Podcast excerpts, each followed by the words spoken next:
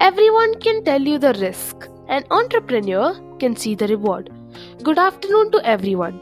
I welcome you all to this Indian Entrepreneurs podcast series. In this series, we will be talking about all types of Indian entrepreneurs. So, today I welcome you to the first episode, which is on Ratan Naval Tata. One of the most well known and respected industrialists in India, Ratan Naval Tata is a chairman of Tata and Sons and Tata Group as well.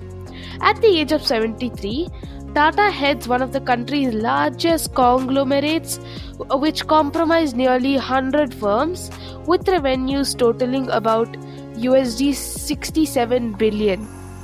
He is also the chairman of major Tata companies such as Tata Steel, Tata Motors, Tata Teleservice, Power, Tata Con- Consultancy Services, Tata Tea, Tata Chemicals, and the Indian Hotels Company. You might have heard at least one or two of these, right?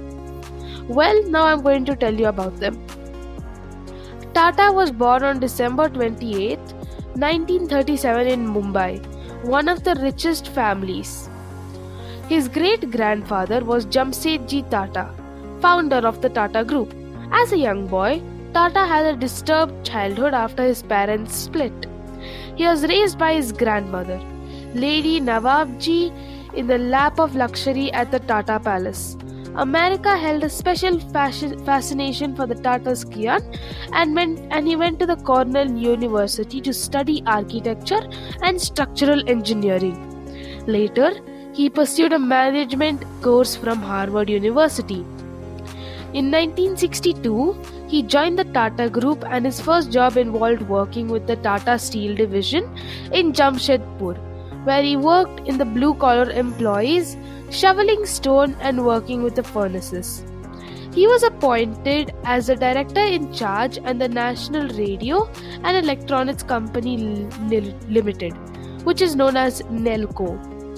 In 1971, and was successful in running Nelco around. Tata later paved his way to become the chairman of Tata Industries and was instrumental in ushering a wide array of reforms. It was under his stepwardship that Tata Consultancy Services went public and Tata Motors was listed in the New York Stock Exchange giving. It was more international power and more recognition. He is credited with leading Tata's successful bid Corus, an Anglo Dutch steel and aluminium producer, as well as Jaguar and Land Rover brands from the Ford Company. During his tenure of the company, he witnessed the launch of India's first truly Indian car, Indica. The car was the brainchild of Tata. Into, in the 2000s, Tata's food division acquired tea firm Tetley for, G, for, GB, for GBP 70 million. In the year 2009 and 10, the group's revenues had grown nearly to 12 fold, totaling a USD of $67.4 billion.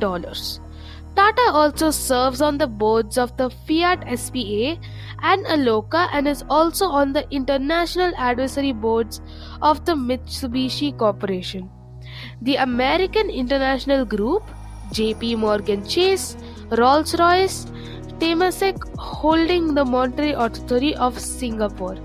Can you believe he's been doing all this at the age of 73? Unbelievable, right?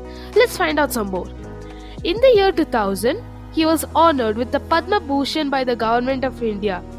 He was also conferred an honorary doctorate business administration by Ohio State University, an honorary doctorate in technology by the Asian Institute of Technology, Bangkok, and an honorary doctorate in science by University of Warwick. Tata has a personal fortune of GP of GBP 300 million and owns less than 1% of Colossal Group. Over two thirds of Tata Group is owned by the charitable trusts that finance good causes. Tata set a perfect example of generosity and leadership during the 2611 attacks. Unarmed, He stood all alone outside the Taj Hotel and supervised the activities to help the victims.